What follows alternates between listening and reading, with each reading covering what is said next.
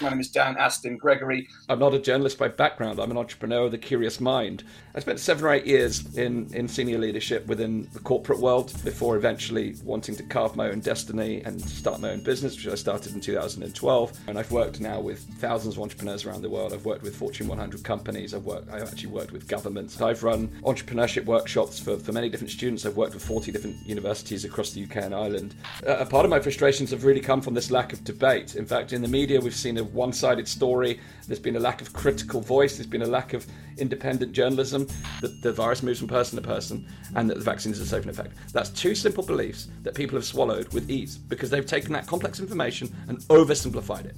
Moral authority has been assumed by the state and the big companies. Uh, we've seen censorship around natural immunity and what people can do to actually bolster their own bodily response. If they're trying to stop you saying something, it's probably worth listening for. I was concerned what my clients might think, what my family might think, what my friends might think. But to be honest, the issues that I was witnessing were too big to stand on the sidelines and ignore. In terms of the pandemic response, it is completely flatlined the democratic process. But that conversation with MP broke my heart. He made it clear that we will never get the transparency of information that we need. I, have completely lost faith in any politician to be able to influence the trajectory of this pandemic. You know, nine out of ten people I asked said we're doing it to get our freedoms back, and only one person said that they were doing it to protect others. You know, lockdowns, uh, the behavioural science, you know, looking to accelerate the path to vaccination, all of the things that have been problematic throughout this response. They're looking to put it into international treaties uh, in preparation for the next. Preparation for the preparation next. for the next. Hi there. I'm Rob Verkerk. Welcome to Speaking Naturally. Today we're going to be speaking to a very special guest, Dan Astin-Gregory. He heads up the Pandemic podcast that's had over 5 million views. And we're going to be talking about his background from entrepreneur to activist, the extraordinary predicament we're in, but most importantly, how we emerge from that. And it leads us to an incredibly important event that Dan is organizing in London for the 17th of July this year called Make Lockdowns History. It says it all in the title. You can go to makelockdownshistory.org. You can sign up for it, enroll. We'll be there, we'll be pushing it out. It's about creating a movement for change. So please get involved and let's speak naturally to Dan. Dan, fantastic to have you on Speaking Naturally. And uh, I seem to recall the last time we were in this situation, you were asking me questions. It's my turn to put the questions to you. You're happy with that? Absolutely. Yeah, great to see you again and uh, pleasure talking to you. So, so Dan, you you've had a lot of people looking at your pandemic podcast. Um, what what's the numbers now? It's several uh, million, isn't it? Yeah, we've just reached over five million uh, views now from a standing start at the end of October last year. Um, really pleased with the reach we've had, um, but uh, not resting our laurels, ready to to try and influence more minds and hearts with our content, which is really designed to get people to question everything. That's our tagline. Just just to simply not accept things at face value, but uh, to look below the, beneath the bonnet to see uh, some of the inner workings of what's going on. Uh, because as I found, not everything is as it seems. So, uh, questioning everything in a censored environment, we, we're we're on speaking naturally because we also we, we're one strike away from losing our YouTube platform. Um, I think you've been you can't do Facebook Live anymore, can you? Not right so, now. I've got a three day ban. yeah, yeah. For talking yeah. about na- natural immunity, uh, which which would interesting uh, segue into what we'll talk about. So, and the interesting thing of your 5 million views, you probably have a lot of people who've now realized if they're trying to stop you saying something, it's probably worth listening for. So is that has that been your experience? I mean, I did have some of my followers say um, it's a badge of honor. Uh, we, I've tried very, very hard to avoid censorship. Um, everything we do, we've got a research team, we've got a content management team, we've got an editorial team who work hard in the background to make sure everything we talk about is well referenced, well sourced. Um, uh, but despite our best efforts, and we've done over 250 episodes now, um, we're starting to see these pressures, and uh, there's some real trends around where those pressures are, um, which which I find deeply concerning. Actually, not only for the present moment, but for for where things potentially could head from here.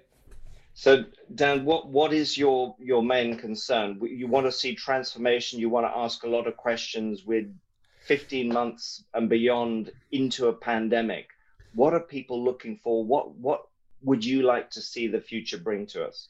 Well, I think underpinning what we'd like to see in the future is, I think, what if we kind of take a step back, there's been a lack of debate uh, around a lot of the key subject matters that we've addressed on the podcast. In fact, some of the issues that we've been censored for uh, include natural treatments, which I can't even I can't even use the names of these natural treatments on the podcast. I, I mean, I think in the build up to our discussion, Rob, I think we had a promotional post which was taken down for for referencing the um, use of vitamin C, uh, it, which you, you, know I've grown up all my life uh, learning about the powers of vitamin C and how it's good for our health. I even remember hearing about that at school, um, but we got censored for that. Um, we, we got censored for treatments which are potentially life-saving treatments uh, that could um, be used prophylactically to, to actually prevent illness, but also to, to reduce the severity of disease or even prevent the severity of disease from occurring, uh, significantly reducing mortality. We've seen issues around that uh, censored.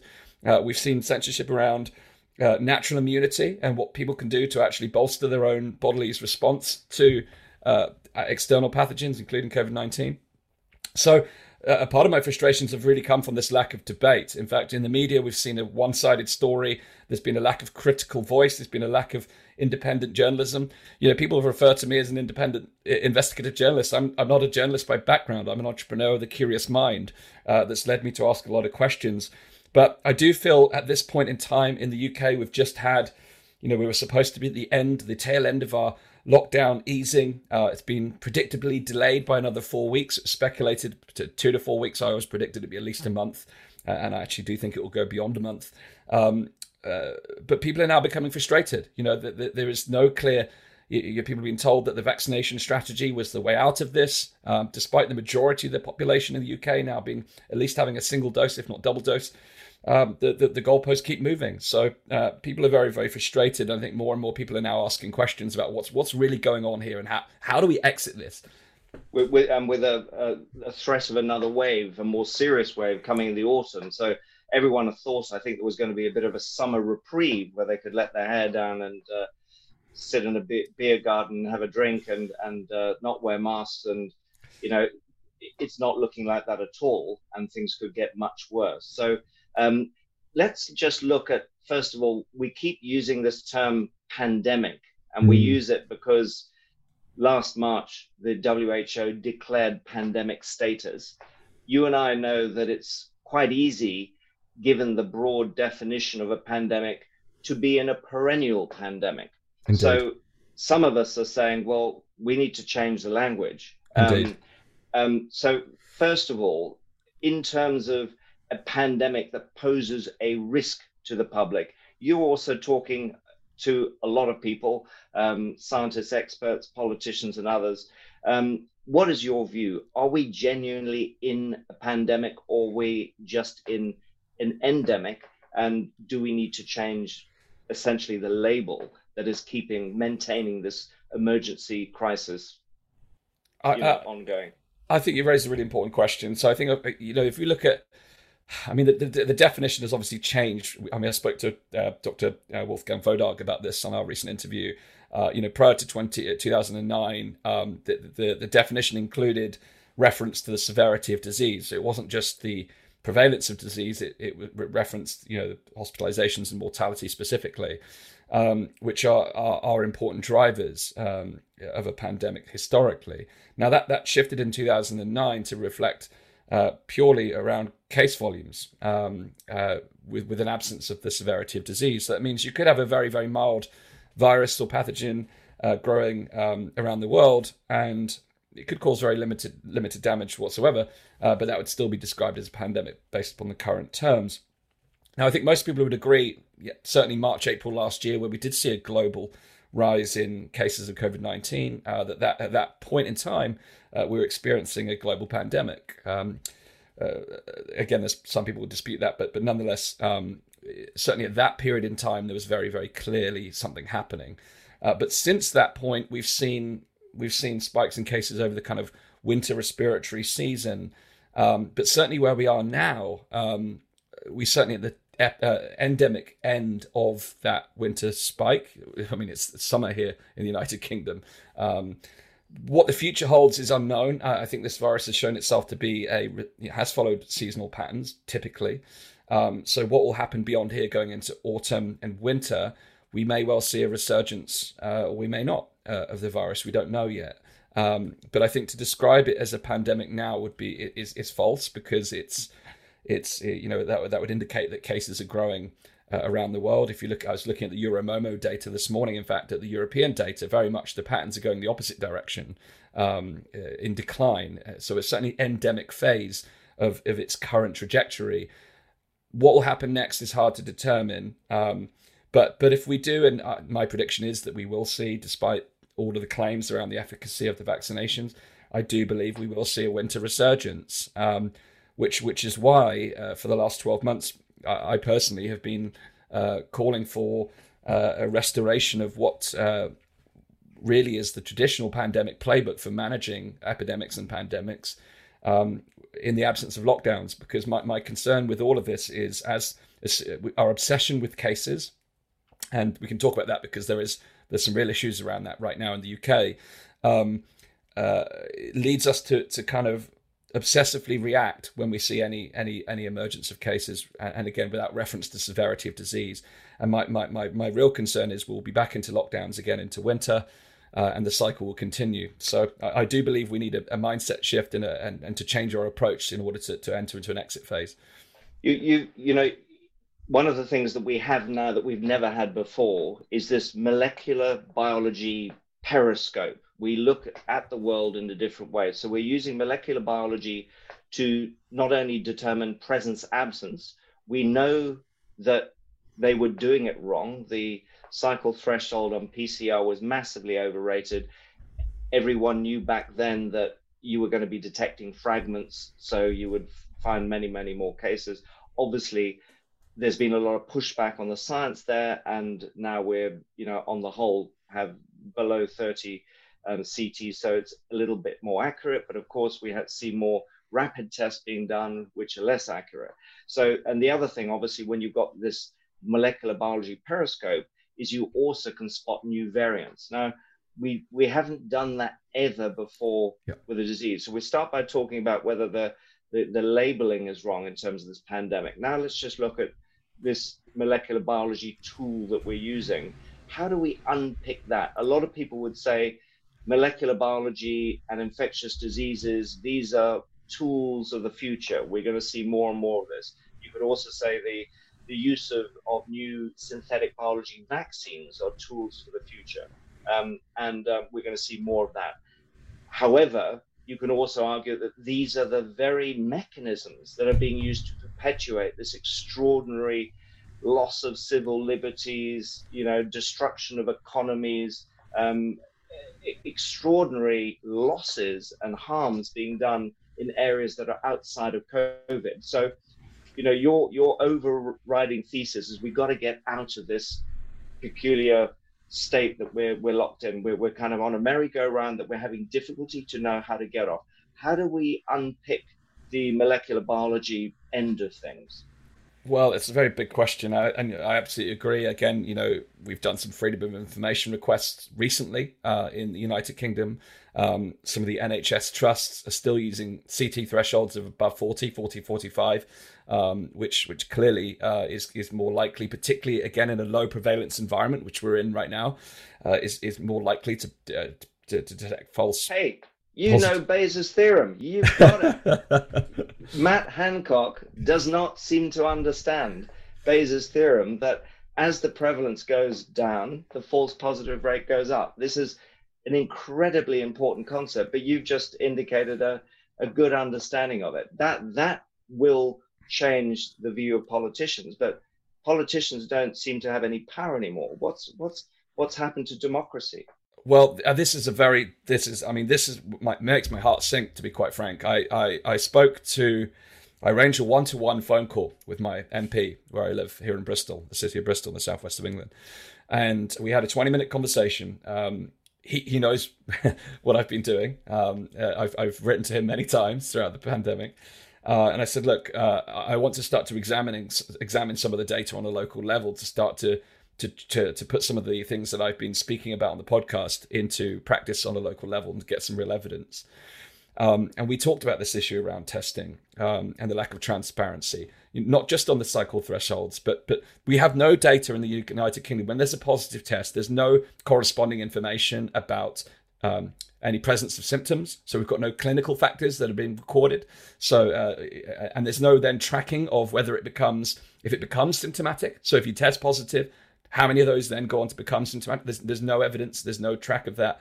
There's no there's no transparent data on demographics. So uh, right now, for instance, in the United Kingdom, we've seen this upturn in, in cases.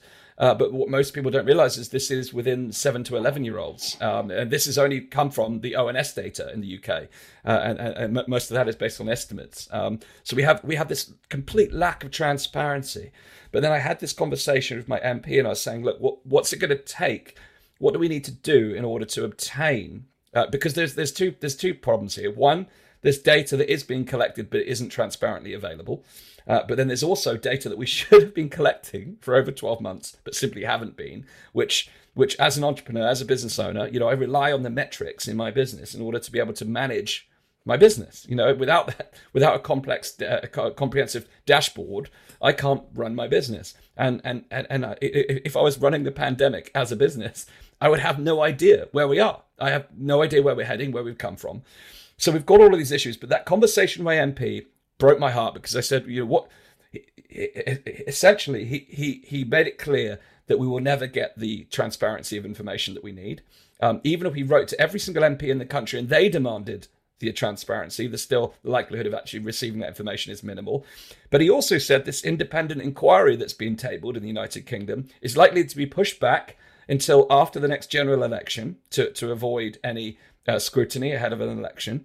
Uh, and it would be run internally by the government, you know, so invalidating the independent review part, uh, and likely to be drawn out over a period of years and will never get to a conclusive argument. So it, it's in terms of the pandemic response, it is completely uh, uh, uh flatlined the um, democratic process. What what was his personal view? What was your MP's personal view on the issue of testing and the use of cases? as a mechanism to keep driving this pandemic along? Well, I think the, the MPs have become trained to, to give their stock responses to these situations and simply acknowledge that there could be a problem there. Um, uh, but but uh, you, you, know the government is doing what it's doing and it's not being held accountable. It's not being transparent, and ultimately it's the same everywhere in the world. Which was what he actually said to me. It's the same everywhere. So well, that doesn't make it excusable. that doesn't make it acceptable. And then he went on to give examples in other areas. In terms, he's he's the commi- he's the he's the chair of a, a select committee, and explained he has the same problems in other areas. I said, well, this is broken. Why did you go into politics? You know, I, have completely lost faith in, in any any any politician to be able to influence the trajectory of this politi- of this pandemic. Dan, Dan, you you're an entrepreneur turned activist, um, and um, I want to hear just a little bit about what your entrepreneurial background was. And then I also want to I've been an activist for 40 years and I one of the things that we all know in activism is that it's kind of one step at a time. And at the moment there are so many this is a very complex issue with many many problems that are very hard to identify and pick and a lot of the energy in activism is spread over many areas um, and I know you're going to be developing this wonderful conference in next month that's going to be picking on these issues, there has to be some very discrete targets for activism to be successful. And I want to really pick your brains on what these are because we need people to understand. You, you're into consciousness. You you believe that there needs a much higher level of awareness. So, can I just hear first of all about your entrepreneurial background, and let's look at what you're doing as an activist. Yeah, I think everything in my life is always it's, it's taken you know lots of self analysis and personal development to really understand myself. Um, but one of the things that has always been a tenet of mine is this natural curiosity. You know, ever since a child, you know, I was the kid that would foolishly put my finger in the electric socket to figure out how it works. You know, it's uh, you know, I, I I would be proud. I always here. you're still here. I'm still here, but you know, in the top hole. Yes, uh, but uh, but I've always I've always wanted to figure out how things worked, and that's something that's always been underpinned throughout my life. Uh, and I spent I spent seven or eight years in in senior leadership within um, the corporate world, um, before eventually wanting to carve my own destiny and, and start my own business, which I started in 2012. Had had kind of three years of stress, struggle, and sacrifice as I um, got in my own way ultimately. Um, I had everything I needed to succeed, but that's a whole different story around how I uh, transform my own kind of self uh, esteem and self confidence in order to be able to, to, to really grow a business. Um, but uh, throughout the last eight, nine, ten years of being self employed, um, as an entrepreneur, and I've worked now with thousands of entrepreneurs around the world. I've worked with Fortune 100 companies. I've worked. I've actually worked with governments. I've worked with the consulate in Denmark. Um, it's very senior leaders. Um, but my passion has always been working with entrepreneurs and transforming ideas into reality. So a lot of people say, what what what what right does an entrepreneur have to speak about what's going on here? And I said, well, firstly, I think we all we're all going through this, and we all have a right to an opinion and a perspective, and and uh, to commentate on how this this thing is affecting our lives because it's experience the experience we have cannot be taken away from any one of us. But nonetheless, as an entrepreneur, entrepreneurs are really natural problem solvers. You know that they they're focused on building solutions to to, to problems, uh, either on a minor scale or, or a major scale to try and transform the world. So the scientific method is actually very very um, very very uh, important part of entrepreneurship. In fact, I've run um, entrepreneurship workshops for, for many different students. I've worked with 40 different universities across the UK and Ireland, teaching the principles of entrepreneurship. And we always start with what is the problem we're trying to solve? and it is founded on the, the scientific method of beginning with a hypothesis. What are, what is our assumption about the situation we're seeking to tackle, and then how can we validate? How do we test that problem in order to then prototype solutions and then you know test and, and, and validate those solutions? So the scientific method is very much a, a part of entrepreneurship. But also, if you if you look at many of the great entrepreneurs throughout history and business leaders, they surround themselves with people who have more knowledge than, than they do in the specific field. You know, Henry Henry Ford was not necessarily an expert in motor cars, but he surrounded himself with engineers who who understood how to take his concepts and build a motor car. So an entrepreneur is uniquely placed in some ways to understand problems, and and that for me has, has been the driving force throughout this is is witnessing a scale of problems that I don't believe have been adequately solved, and it reached a point of personal leverage in 2020 when I started to see, and my, my wife and I were planning to start a family at that point. Um, baby's due in September. Very excited, life changing hey, moment. Congratulations! yeah, thank you. I've uh, just become a grandparent. So. I know. Congratulations to you yeah, as well. Yeah.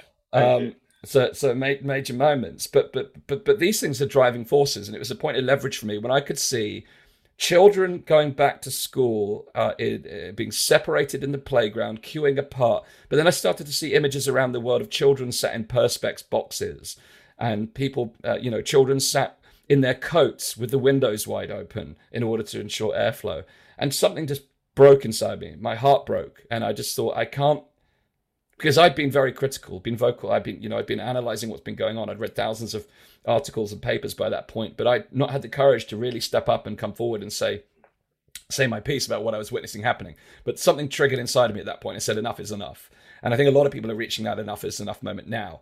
But for me, it happened last year when I saw that around uh, happening around the world of the children. I thought, you know, these these young people uh, are at the least at risk. And in fact, the evidence at that point showed it very, very, very, very uh, infinitesimally small risk to children. But not only that, the majority of the uh, evidence was, was showing that the, the children were having very little impact on community transmission, very little impact on uh, transmission amongst the, the teachers and the, and the staff that was working in education.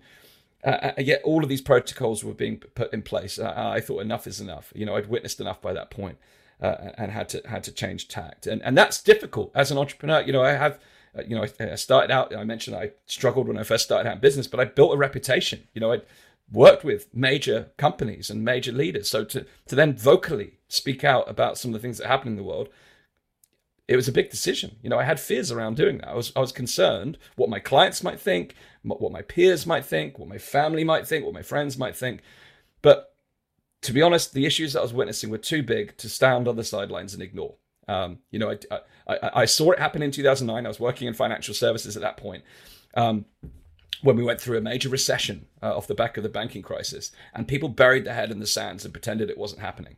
I wasn't willing to be one of those people. I had I had to stand up. So that was the, the bit. The, the birth of an activist, and and and then you saw the the messaging about flattening the curve, and then you said, well, you heard that they were going to create, you know, warp speed uh, vaccines. We've now got vaccines. We're at the cusp of having these kids who've been um, protected by perspex for a while. Incidentally, you, you also heard that the perspex now is going to be abandoned. Yes. And um, you will know that there are very, very few perspex recycling, acrylic recycling facilities in the UK my heart bleeds at the thought of the amount of perspex that could end up in landfill. Absolutely. And um, I think that's an important job to be done to be um, ensuring that that perspex isn't just put into landfill. Um, but but now children are the next likely target for vaccines, and we're being told that you know lockdown will continue. So, as an activist, where what do you think the next steps are? Where are well, we going with this? It, I mean, it's very hard because what, what we're facing here is uh, is an exceptional level of pre-existing beliefs around um, the pandemic that have been formed through the constant repetition in the media and through the government, but also historic beliefs around vaccinations. But but the, the reality is this is a very different vaccine. The, the vaccines are very very different. Um, we have seen unprecedented levels of uh, of side effects, adverse reactions, and mortality amongst adults. And in fact, some of the side effects, you know, data out of Israel very clearly shows is actually more detrimental to the younger uh, population. And we're in this mindset of no one is safe until we're all safe. But but no one is questioning what that actually means. And and we, we've been we've all been led to believe that this is a deadly virus that does not discriminate. Yet the actual science, the actual data couldn't tell a, a, a even more, you know, a, more different story, more yeah. of a different story. You know, it's, it's very clearly an age-graduated uh, virus, but not only age. Age is it's not just age; it's a major determinant factor. It's it's pre-existing uh, comorbidities, uh, obesity. Uh, so so for for the large portion of society, uh, the risk is well, the risk is uneven. It's it's it's there there is no. It's not an equally distributed risk, yet we're behaving as though it is uh, not only in terms of our mindset, but the response through the vaccination campaign. Um, you know, I, I, don't. That that that just a second there. The vaccination campaign is not saying to children or to parents of children, you need this vaccine to protect yourself. You need this vaccine to protect your parents and your grandparents. How does that kind of guilt feel for a child? And isn't it easier when the population has been educated to receive the vaccines just to get your kids to roll their sleeves. I mean, that's where we're going, isn't it? It is where we're going, and it's it's pure behavioural science. You know, in fact, you know, you can you can gather some of the um, well, in fact, again, that was one of the things that I saw last year, and prior to the rollout of the vaccines, is some of the marketing messaging that was being tested for vac- for vaccines, and, and some of the behavioural science that was being developed around this, using you know nudge nudging and all different other uh, methods of compliance in order to increase the uptake um, uh, under the guise of doing it for social good. But the reality is, uh, moral authority has been assumed by the state and the big companies. You know, this this idea that that, that it is the moral, righteous thing to do for all of us to roll up our sleeve, uh, and almost it almost feels like conscription into the army during wartime, where we're, we're almost all being treated as soldiers in this battle, because that's how it's been positioned throughout this. It's it's it's a warlike effort, but but but but but this perception has created this idea that we all need to take medical intervention. Now, I'm a firm believer in the idea of focus protection in working on methodologies and interventions that could support the, the most at risk, which has been very clear since the very beginning of the pandemic. The early data out of China, it's really not deviated much at all from that initial data. It's, it's clear who the risk populations are. But here we are now faced with this experimental intervention potentially being thrust upon children. And uh, and I also believe for teenagers, there's a you know I think that I'm very hopeful for the generations coming through that that the generation Gen Z and I've studied Gen Z I've looked at their beliefs and their values they they are a generation that want to transform the world. They believe in making the world a better place. But unfortunately, that desire, if you look at the behavioral science in terms of what they're using, they're captivating that desire to do things for the social good and wrapping it around this medical intervention campaign, saying you're, you're you know you're going to do this to protect others. But but there is ne- never in history have we seen a, a, a, a medical um, health principles that, that, operate this way, public health principles. You know, it, it protecting the individual is the focus. You know, if you're at risk, that's that's the population we need to be focusing on. Uh, but, but, there is zero clarity on the at-risk population. I was I was talking to a 21-year-old just the other day about their you know their perception about the situation. They believe that five percent of people their age had died due to COVID-19. Five percent. I said, well, let's let's put that in practical terms. Talk, tell me how many friends you have. You know, you're a university student. Oh, 50, 100 close friends. Okay, so five of them have died. No, none of them have died. Okay, uh, uh, have any of them got sick? No, none of them got sick. Uh, have any of them had a t- positive test? Yeah, one person had a positive test. Did they get sick? No. Okay, so where did this 5% number come from? Oh, I don't know. I think, you know, I just assumed it was that many because of all the stats. So there's this flawed perception of, of, of, risk. Uh, uh, but they're, they're being led to believe now, and uh, you know, follow up questions were, you know, I said, why are you even entertaining having the vaccine? They said, well, we need to get our freedoms back. You know, nine out of 10 people I asked said, we're doing it to get our freedoms back. And only one person said that they were doing it to protect others. Not one of them is, is doing it for medical reasons. Exactly. We, look, we found exactly the same thing. The from a environmental point of view, obviously, we we came into this having raised a lot of attention about the climate problem that we were facing and biodiversity as well. And you're absolutely right. Gen Z deeply concerned. I, I still have two Gen Z children, and they are very, very deeply concerned about it. And and um, the strange thing is that what has not happened is that many respects, the idea of using experimental product on children is really a very different kettle of fish to saving the environment because of that social external sort of consciousness and awareness you have. It is actually closer to the concerns that we all had in the post World War period um, around the Nuremberg trials. That was Indeed. when lessons were learned from the Holocaust. And um, ironically, that discussion on Nuremberg in relation to use of experimental vaccines on children today is now viewed by all the major social media channels as a conspiracy theory. It's and crazy. yet it is yep. entirely yep. factually based. Absolutely. So, so look, if we, I know your your goal is also to put a very positive spin on in terms of how we can sort of elevate the levels of consciousness and awareness, how we can create healing. Just talk us through some of these ideas that that instead of thinking about this doomsday scenario all the time, how can we see a more positive way out of this? I, I think this is the key. I, I think the, the the level of suffering that the humanity is willing to tolerate is is a reflection of the consciousness that exists amongst the population.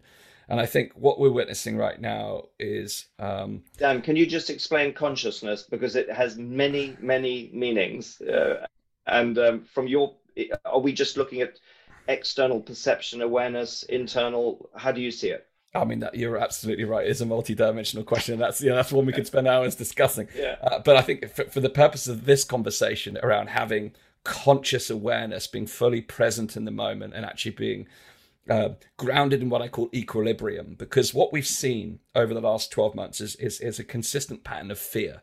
You know, fear has been the driving force, and, and excess fear can take us out of that present moment awareness. It can take us out of consciousness. It can take us away from our own personal values. It can take us away from our own critical thoughts. In fact, there's been lots of uh, scientific evidence around the, the impact of cortisol on the, you know, the human psychology. Uh, and uh, for, for a lot of us, and interesting enough, my corporate career, we used to do some work on crisis management and witness how people behave in crisis. Even if it's manufactured, you know, during the, the workshops we used to run for crisis management, they were manufactured crises, yet people would still respond as though they're real. Um, and you can see how people respond differently. And I do believe, and you know, whether you look at the Milgram experiments or um, the, the work of um, um, well, Hans Selye's the, and the stress response, you, you, disengage the the reasoning, the, the frontal cortex, the reasoning part of your brain. You move back to your more primitive midbrain, and you can't think straight. I mean, that's the reality, isn't it? Absolutely. You look at the work of um, Professor Zimbardo and the Stanford Prison Experiment, how people's character changes under these pressured situations. So, so a lot of people, I believe, have, have, have, have, have moved away from that normal conscious awareness where they're able to more critically evaluate the situation. Our ability to perceive risk is, is can be completely flawed. So I, I think really, firstly, it's, it's regrounding ourselves, finding a sense of equilibrium because you've got on one hand, you've got people who are still afraid deeply of the virus, and you can see that in people's behaviors. They cross the road to avoid other human beings, you're wearing masks outside, all these different things. Uh, but you also have then on the other end, you know, extreme fear of that there's some, you know, uh, extreme agenda to wipe out the planet, and you know, the, the, there's always the, between those two polarities, there is there is some level of truth. But uh, until we regain our conscious awareness of what's really happening, it regrounded in evidence, it's very difficult. So that's baseline, getting a baseline back to what I say, having your feet firmly on the ground, you know, not not falling through the floorboards and uh, you know losing sight of what's real.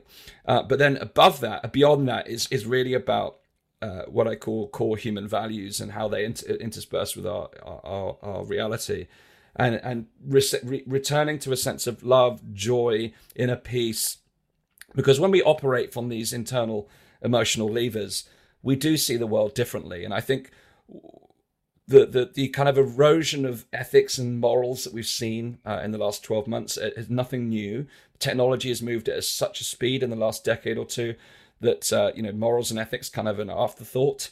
Uh, and I think we've, we've, we've kind of seen that with the vaccination campaign, but people are still in this mutual mutual respect is something. It's extraordinary, isn't it? But people seem to have lost the ability to offer respect for those who have a different view. The the level of intolerance for people who decide not to maintain what we now call the mainstream narrative is is unprecedented in my lifetime. So that dissenting views immediately are mar- marginalized. So I, I, I love that idea. It's just how do you do it? How, presumably getting a podcast out of more people. Well, it reached yeah. A, it's, it's, a parallel it's, narrative, isn't it? Really, it's about a parallel narrative so that people can actually start thinking for themselves. And I, I think you're absolutely right. If you can get people back into their thinking parts, their reasoning parts of their brain. Um, you know, I, I, I think scientifically, in terms of how it works from belief systems and knowledge bases, if you can align those two things, you you you have this sense that you're right. And I think the difficulty that those of us who do not support the mainstream narrative have is that our opponents believe that they are completely coherent between their belief system and you know the, the, their knowledge base because their knowledge base is not really their own knowledge base. It's something that's been drip fed to them by the media through Publicis Groupe and a whole range of different channels. It's a very very organized drip feeding program. Um, and their belief systems are are born out of as you've rightly said fear. So it's how we trans brought people into this more empowered position. Now, your um, Make Lockdowns History event in July is going to be really the chance for people to come together to create a platform and a movement, essentially. This is activism in action. Tell us about it. What, what's happening in July? Well, it begins with actually, we're, we're, we're really, really striving to find an opportunity to open the world, open the doors of debate. You know, we, we positioned the event in the midst of July. On, on a practical note, we had to avoid the European Football Championships and Wimbledon and all these other things that distract people's attention. Um, but but really, we believed at the peak of the summer, this would be an opportunity when we, again, looking back at the trajectory last year, we should be out of hysteria at least momentarily. You know, we should be out of that hysteria place where we can have that conscious awareness and we can have a more uh, informed debate. So, Make Lockdowns History is a one day event, and we've, we've got academia, we've got scientists, we've got political commentators, we've got a, a whole host of, of, of, credible experts over the course of 10 sessions, panel discussions, and uh, uh, keynote speech, short kind of TEDx style keynote speeches, which actually uh, you could determine it as an activist activity, but really it's our it's our way of, of trying to and the the the event is open. We're, we're running it in um, uh, uh, uh, in a venue in London. In fact, the Royal College of Physician, Physicians. Uh, you know, so it's a credible venue, and we're inviting the media, tier one, tier two media. We're inviting academics. We're inviting the Sage Group. We're inviting the independent Sage Group. We're inviting the critical voices. We're inviting the supporters of lockdowns. Um, to come and join us for one day of of, of, of, of debate and, and to actually to witness another side of the story. Uh, but we're also going to be live streaming this event around the world, and we do believe we'll be able to reach audience of, of millions of people uh, in doing that. uh, and hopefully provoke uh, uh, provoke the media and the public to to start seeing the world differently. Because I truly believe, regardless of what your current beliefs are and your current perceptions of the world are, we do need to shift our mindset and we do need to shift our approach in order to responsibly exit whatever we call this situation, pandemic or otherwise, however we badge it, however we label it. We've had it. We've had an experience. Uh, but but if we don't change the way we think about this experience, then we will continue to experience more of the same. And as Einstein said, you know, to, to, to do the same thing over and over again is insanity. But that's what we're faced with. We're faced with more lockdowns, more restrictions, no, none of us want to see any harm caused from the virus, but at the same time, we can no longer ignore the harms that have been caused by policy and the second order consequences uh, of those policy decisions, which are now far more wide ranging than simply health outcomes and economic outcomes we're seeing we're seeing societal change at a level that, that we've never seen before, and, and, and not all of that is good. So this event, this one day event, is is what we believe is our shot. It's our shot to try and globally shift the perception about how we can respond to this pandemic, and look at how we can responsibly change course and course correct, so we can change the trajectory and hopefully move move beyond this phase uh, and, and exit. Dan, Dan, where do people go? To- where, where do people go to get more information about Make Lockdowns history? You can go to makelockdownshistory.org. Um, we've got a we've got a landing page there which will tell you all about the event. You can register. Uh, I encourage people to register for for that. It will be live streamed around the world. Uh, if you're an academic or you're a, you're a scientist uh, and you're interested in, or a member of the, the, press and you'd like to come and join us uh, at the event, then there's also a way for you to sign up via the website as well. No, that that's fantastic. I think um, one of the things I want to finish on is this idea that um, it's idea of dealing with complexity. We're, we're dealing with um, a health crisis. We're dealing with a, a crisis of, of, of, communication linked to the amount of censorship. We're dealing with a transition in the way in which those of us who've been living in democratic countries have been governed. So it's definitely a political crisis. There's now an economic crisis on top of that. Um, so it's it's a multi-dimensional beast that we're dealing with, and um, you know, complexity is something that I think people are getting less tolerant of, of, being able to handle. People want simple messages. And the reality is, what we're faced with is massive amounts of uncertainty. The, the, the greatest certainty that we're pointed to by um, governments uh, are the result of you know scenario modeling, which is um, you know whatever data you put into it, it's going to be as good as that, that data. But there's so many variables that who's to say it's going to be right? We've seen you know some models being very far out. So how do we address this issue of getting complexity and uncertainty across to people?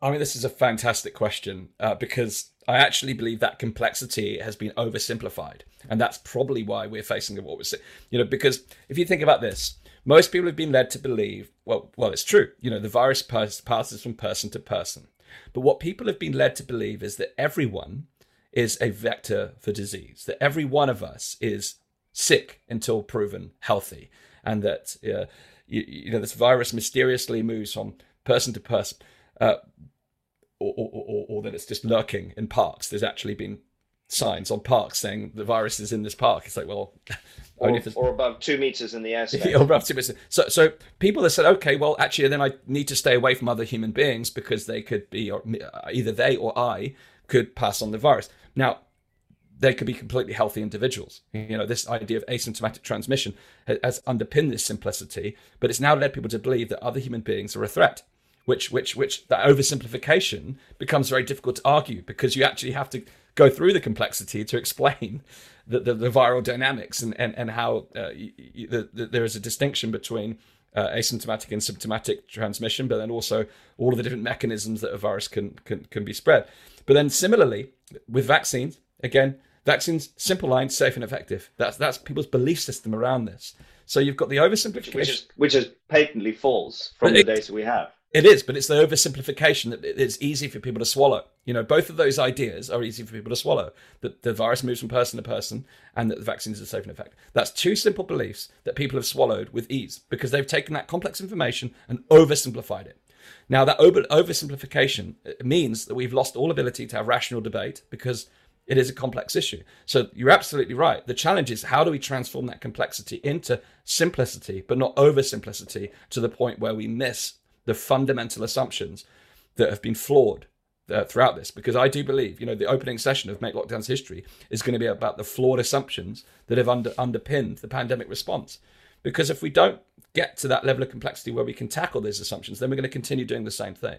So, and we've got to learn from those lessons. I mean, this is why I think Nuremberg is, is so fitting because the whole idea coming out of the Second World War is let's learn from it. Let's see if we can you know, and obviously the, the findings in Nuremberg have been t- turned into uh, international treaties. Yet now, probably for the first time, we're not taking note of it, and the consequences could be pretty devastating. So we, we have to find ways of learning from history as well, don't we? Absolutely. And I, I, actually think, unfortunately, the opposite thing is happening. They're talking about pandemic treaties. It's, it's in discussion. The World Health Organization have put this idea forward. But the same actors that have been responsible for the lessons and the flaws that, that have, have created are essentially looking to, in my view, they're looking to bake in the, the, the roadmap that we've witnessed. You know, lockdowns, uh, the behavioral science, the, the, the, you know, looking to accelerate the path to vaccination. All of the things that have been problematic throughout this response are now looking, they're looking to put it into international treaties uh, in preparation for the next yeah, which which yeah. It, it, it's about accelerating. It actually, I my view on this is it's about um, baking in the needs of the vested the vested interests of those the, the, the pharmaceutical industry that seek to to you know that they always say don't let a good crisis go to wait and uh, to waste rather. And there is a lot of actors that are certainly capitalizing on this opportunity. Um, they've been waiting in the wings for this for a long time. Uh, but the reality is, if we're not careful, these things could get um, baked into policy. So we absolutely do need uh, a, a critical evaluation of what's happened here um, and to make sure that these lessons are learned and that we don't repeat the same mistakes again and again. For our for our for our purposes that make lockdowns history, that is one of the big things that we want to address. Is how do we how do we avoid this again in the future, and how do we how do we make sure accountability is is placed firmly at the seat of those who have ignored Fantastic have, who have who have ignored these problems because we've got evidence of, of information being submitted to the World Health Organization, we've got evidence of information being set, submitted to the UK government, and it's just been ignored, suppressed, withheld. Uh, and, and, you know, th- there's a difference between making a mistake and, and deliberately avoiding evidence. Do you, just one final question on Make Lockdowns history. Are you planning to have a, a charter at the end of it? Are you planning to have some central consensus document that, that provides a way forward? Because there are potentially going to be a lot of people who get behind it. What we need is, is things to happen differently pretty soon Otherwise, we're going to carry on on a merry-go-round that is going to tear up society even further. Um, so, so what is the plan in terms of the the end game of, of, the one day? Great question. So, so you know, the, the, important thing is we're not just going to sit there and, and pre- present the problems. We, we, are also presenting a series of solutions that we believe can can uh, alter the course of this um, pandemic or other otherwise described. Um, uh, and we want people to then sign uh, our open letter to, to, say that this is this this we subscribe to this view. We we, we opt out from the current uh, mechanism, and we we wish to see this type of methodology um, move forward. So that's the first step. Is really to to to garner public support for a, for for a, a change uh, in approach. Uh, but beyond that, we are looking at how we begin to, because this is an introductory event. There's only so much you can do in one day. Um, we, we, are we are then looking at how we can create the frameworks for uh, the types of um, independent investigations that, that we've described through Nuremberg, how we can create the conditions for that, how we can start to explore the frameworks of potential uh, treaties. Um, but but the first step bef- before that is, is is is to get our evidence heard, uh, to get it uh, hopefully spread through the media. We want the media to participate in this debate and actually start sharing uh, different different viewpoints, but ultimately garnering public support for uh, a change in, in approach, which will hopefully then lead to um, uh, uh, the types of uh, investigations that we've referred to here. Um, but it's just the beginning uh, at this point. Absolutely. That I think that idea of getting engagement is critical. Otherwise, we're at risk of having another Great Barrington Declaration. It's got 800,000 public signatures. It's got over 40,000 doctors, but it's had zero impact because the establishment has just said no, thank you. So here, the the, the big shift is that you're looking at, at getting direct engagement from from actors on all sides of the fence, essentially, and and potentially we need more and more people on the inside to be waking up, isn't it? Absolutely, yeah. That's why the actual physical event, you know, we're, we're hand you know, hand picking journalists, policymakers, sage. You know, we want them in the room. You know, we, are very hopeful. Uh, you know, the prospect of a free lunch for a journalist. You know, hopefully, I know some of my friends in that world. Um, I joke, I joke, but joking aside, we need people in the room. We need people to pay attention because this debate has has been long suppressed. Uh, and I, it's our hope that during this period of time that we can we can open up that conversation and garner and make pub- them make them accountable. Um, you can perhaps just finish on this. How do you make Matt Hancock accountable? uh, I, I, firstly, I cannot believe that he's still in position. Um, you know, from what from Dominic, what Dominic Cummings can't either. But uh, it's just like water off a duck's back. I mean, I think he'll ultimately he will ultimately be made the scapegoat for everything that once this investigation does take place. You know, even Cummings said that. You know, he's they were in a discussion saying he'll be the fall guy, but we shouldn't have to tolerate uh, someone of his position throughout this response. And and the reality is, you know, I've talked about changing mindset and approach. You know, whether you're looking at the political system or otherwise, unless you actually change the leadership, you're unlikely to change the approach. So I, I think there has to be there has to be some systemic changes before uh, before long in order to move this forward. So in the first instance, I do think. Uh, in terms of a separate activist campaign, that there does need to be a campaign which holds Matt Hancock accountable with his job. I think he needs to be, he needs to go. Um, uh, but he's one wheel in a, he's one cog in a very big machine. Um, he's a very prominent cog. Uh, he, and I think he, he, he, you know, if you look at we, I touched upon the Stanford prison experiment. I think if you look, if you could watch that film and or, read the study, you can see what side of that equation he's fallen on. Um, and yeah. uh, and he's a, but he's also a potentially dispensable cog, um, and that's very useful for the system. So um, um it's a good note to end on. Dan, um, I really we're going to help you get the word out on Make Lockdowns History it's a fantastic initiative. We're certainly going to get behind it. We're going to help you get as many people there as possible. Amazing. Um, it's great that you're doing physically as well as virtually because, gee, those of us who who you know been on the conference circuit for many years, it is uh, we can start to see how certain actions don't get catalyzed unless humans get together. This mm. this virtual living is having so many impacts. You look at what's happening with children's education as well. But uh, yes, human beings are social animals. So congratulations on on making it happen. Thank um, you. And um, let's get the word out. So Dan, thank you so much for joining us on Speaking Naturally. Thank you so much Great. for having me. Great to see you again, Rob. Thank you again. Yeah. Cheers then. Bye. Cheers.